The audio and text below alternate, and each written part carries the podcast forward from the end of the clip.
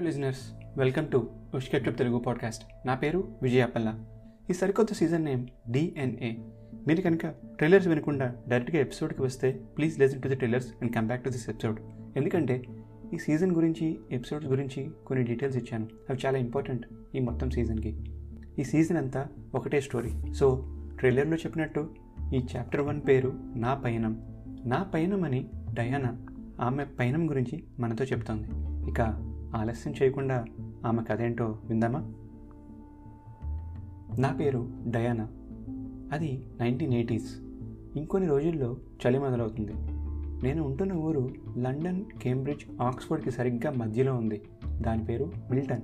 నాకంటూ పేరు సంపాదించుకోవాలని నా ఆశ ఆశయం. అందుకే ఇప్పటిదాకా ప్రేమ పెళ్ళి గురించి పెద్దగా పట్టించుకోలేదు. ప్రస్తుతం నేను ఇంటి దగ్గరలో ఉన్న మాంటిసరీలో పార్ట్ టైం టీచర్గా చేస్తున్నాను. నాకు ఇక్కడ రావడం మంచి పాస్ టైం తెలిసిన వారి మాంటిసరీ కాబట్టి తరచూ వచ్చి పిల్లలతో సమయం గడుపుతాను. నా చిన్నప్పుడే అమ్మని పోగొట్టుకున్నా. అసలు ఆమె ఎలా ఉంటుందో కూడా నాకు తెలియదు. ప్రతిరోజు ఇలాగే ఇవాళ కూడా బడికి బయలుదేరాను. నేను అసలు ఏం చేస్తున్నాను నా జీవితంలో అన్న ఆలోచన నన్ను పదే పదే తరిమింది. నేను ఏదో సాధించాలని ఎన్నో ప్రయత్నాలు చేశాను కానీ సరైన సహాయం నాకు అందడం లేదు. నాన్న ఉండుంటే ఇంకో విధంగా ఉండేదేమో నా జీవితం అని బడికి చేరుకునేసరికి పిల్లలంతా కూడా వచ్చున్నారు. చిన్న ఊరు కాబట్టి ఎక్కువ మంది విద్యార్థులు ఉన్నారు. అది నడుపుతున్నది మేరీ. ఆమె నన్ను చిన్నప్పటి నుండి చూసుకున్నది. నాకు ఎనిమిదేళ్ళ వయసులో నాన్నగారు నా నుండి దూరంగా వెళ్ళిపోయారు. అప్పటి నుండి మేరీయే నన్ను కన్న కూతురులా కన్న కూతురు కన్నా ఎక్కువగా చూసుకుంది. అలాంటి ఆమెకి నేను ఏమి చేసి రుణం తీర్చుకోగలను? అందుకే ఆమె నడుపుతున్న బడిలో వారానికి రెండు మూడు రోజులు చదువు చెప్పి పిల్లల్ని అప్పుడప్పుడు బయటకు తీసుకుని వెళ్తూ ఉంటా. ఇంకా క్లాసులోకి వెళ్ళగానే పిల్లలందరూ good morning miss Diana.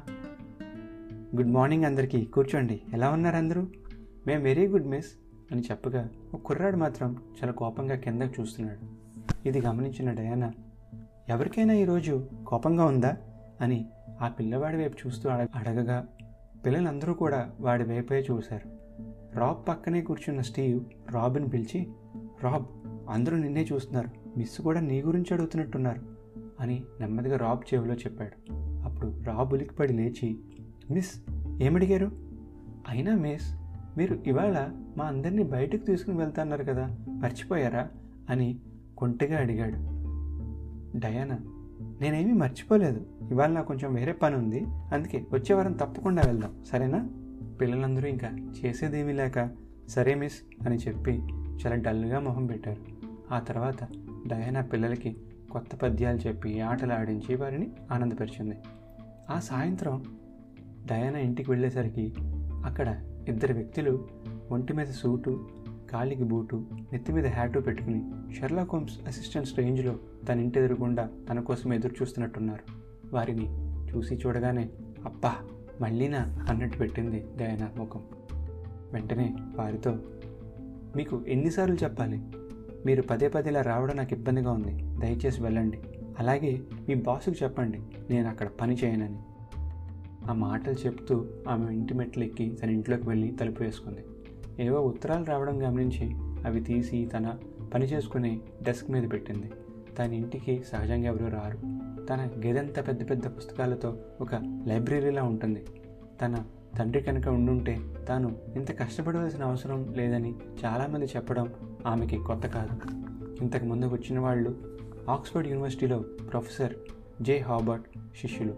ఆయనకి డయానాతో పని చేయాలని కోరిక. డయానా చేస్తున్న ఎక్స్పెరిమెంట్స్ కనుక సక్సెస్ అయితే ప్రపంచంలోనే ఉన్న అన్ని పెద్ద సంస్థలు ఆమెను వెతుక్కుంటూ వస్తాయి. అలానే ప్రభుత్వం కూడా ఆమెకి బోలెడని పురస్కారాలు ఇస్తుంది. డయానా కనుక ఇదంతా ఆ ప్రొఫెసర్ హాబర్ట్ అడుగుజాడల్లో జరిగితే ప్రొఫెసర్కి ఎంతో పేరు వస్తుందని ఆయన ఆలోచన. ఆయనకి తెలుసు డయానా ఒక మేధావే కాదు. తనకి పుట్టుకతోనే తండ్రి పోలికలు వచ్చాయని. కానీ డయానాకి ఎవరి దగ్గర పనిచేయడం ఇష్టం లేదు. ఇంట్లోనే ఒక ల్యాబ్ పెట్టుకుంది.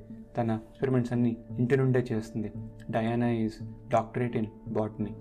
Next week మాంటిసరీకి వెళ్ళి కిడ్స్ అందరినీ జూకి తీసుకెళ్ళి వెళ్ళాలని లోకల్ బస్ స్టాప్లో నించున్నారు. ఉదయం బయలుదేరిన వారంతా బాగా తిరిగి సాయంత్రం ఇంటికి చేరుకోవడానికి మరలా అదే బస్ ఎక్కి కూర్చున్నారు. లోకల్ బస్ అవ్వడంతో పలు చోట్ల అలా నెమ్మదిగా ఆక్కుంటూ పోచున్నారు. ఇంతలో బస్ సడన్గా ఆగింది. ఓ పిచ్చివాడు బస్ ఎక్కాడు. ఆశ్చర్యం! ఎప్పుడూ చూడలేదు ఇటువంటి వాళ్ళని దయన అనుకుంది. సగం చిరిగిన బట్టలు మాసిపోయిన గడ్డం భయంకరమైన జుత్తుతో ఒక ఒక మట్టి పట్టిన సంచి పట్టుకుని బస్సు ఎక్కాడు. వాడిని చూసి పిల్లలు కొంచెం భయపడుతూ ముఖాలు పైకెత్తకుండా కూరినారు అప్పటిదాకా బాగా అల్లరి చేసిన పిల్లలు గోల ఆపివేసి భయంతో కూర్చున్నారు. పిల్లలు ఒక పోటీ పెడతాను. అందులో ఎవరు ఎక్కువ ప్రశ్నలు చే- సరైన జవాబిస్తారో వారికి చాక్లెట్లు ఇస్తాను అని ప్రకటించి వారి దృష్టిని మరలించడానికి ప్రయత్నించింది. ముందుగా పిల్లలందరినీ ఆమె కుడివైపు పెట్టుకుంది. అప్పుడు పిల్లలందరూ అలాగే మిస్ అడగండి. మొదటి ప్రశ్న ట్వెల్వ్ ట్వెల్వ్ జార్ ఎంత? అప్పుడు పిల్లలంతా మిస్ నిన్ననే నేర్చుకున్నాం. అబ్బా చెప్పేస్తాం ఒక్క నిమిషం ఒక్క నిమిషం అని అంటున్నారు. ఇంతలో ఎవరో వన్ ఫార్టీ ఫోర్ అని చెప్పడంతో పిల్లలందరూ కూడా అవును మిస్ వన్ ఫార్టీ ఫోర్ అని గట్టిగా అరిచారు. నేను ఎవరు చెప్పారా అని ఎడంవైపు తిరిగి చూసేసరికి పిచ్చివాడు తన చెవిలో కుడి చేతి వేలు పెట్టుకుని మరో చెయ్యి నోట్లో పెట్టుకుని వన్ ఫార్టీ ఫోర్ కదా నాకు ఇవ్వు చాక్లెట్ అని అడిగాడు. పిల్లలు అవును మిస్ సమాధానం సరిగ్గా చెప్పాడు కాబట్టి ఆయనకి చాక్లెట్లు ఇవ్వాల్సిందే. అని కాల్ చేశారు. ఇంకా చేసేదేమీ లేక ఒక చాక్లెట్ విసిరాను. అది కూడా క్రికెట్ ఆడిగాడిలా పట్టుకున్నాడు. బస్సులో ఒక పెద్ద ఆయన కూడా ఆశ్చర్యంతో చూశాడు. ఆయన కూడా వీడేంటి వీడి శాస్త్రేంటని అనుకున్నాడు. పిల్లలు ఇంకో ప్రశ్న. సరేనా? బల్బుని కనుక్కున్న సైంటిస్ట్ ఎవరు? మరలా నేను పిల్లల వైపు చూస్తుండగా సమాధానం వేరే పక్క నుండి వచ్చింది. పిచ్చివాడు ఎడిసన్. థామస్ అల్వా ఎడిసన్ నా చాక్లెట్ నాకు ఇవ్వు ఇంకా అని ముందుకు వస్తుండగా నేను గబుక్ మీద విసిరేశాను వాడు అది కూడా బాగానే పట్టుకున్నాడు.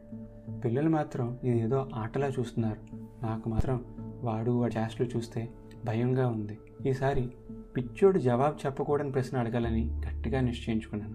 సరే పిల్లలు ఇదిగో ఇంకో ప్రశ్న. రెండో ప్రపంచ యుద్ధం ఎప్పటి నుండి ఎప్పటి వరకు జరిగింది? ఈసారి పిచ్చోడి వైపు చూస్తున్నా. పిల్లలకి తెలియదని నాకు తెలుసు. పిచ్చోడు మాత్రం నేను విసిరిన చాక్లెట్లు తింటున్నాడు. వాడికి వినిపించలేదేమో అని నేను ఇంకోసారి అడుగుతున్నా రెండో ప్రపంచ యుద్ధం అని అంటుండగానే పిచ్చోడు నైన్టీన్ థర్టీ నైన్ నుండి నైన్టీన్ ఫార్టీ ఫైవ్ వరకు విసిరింకో చాక్లెట్ అని అరిచాడు.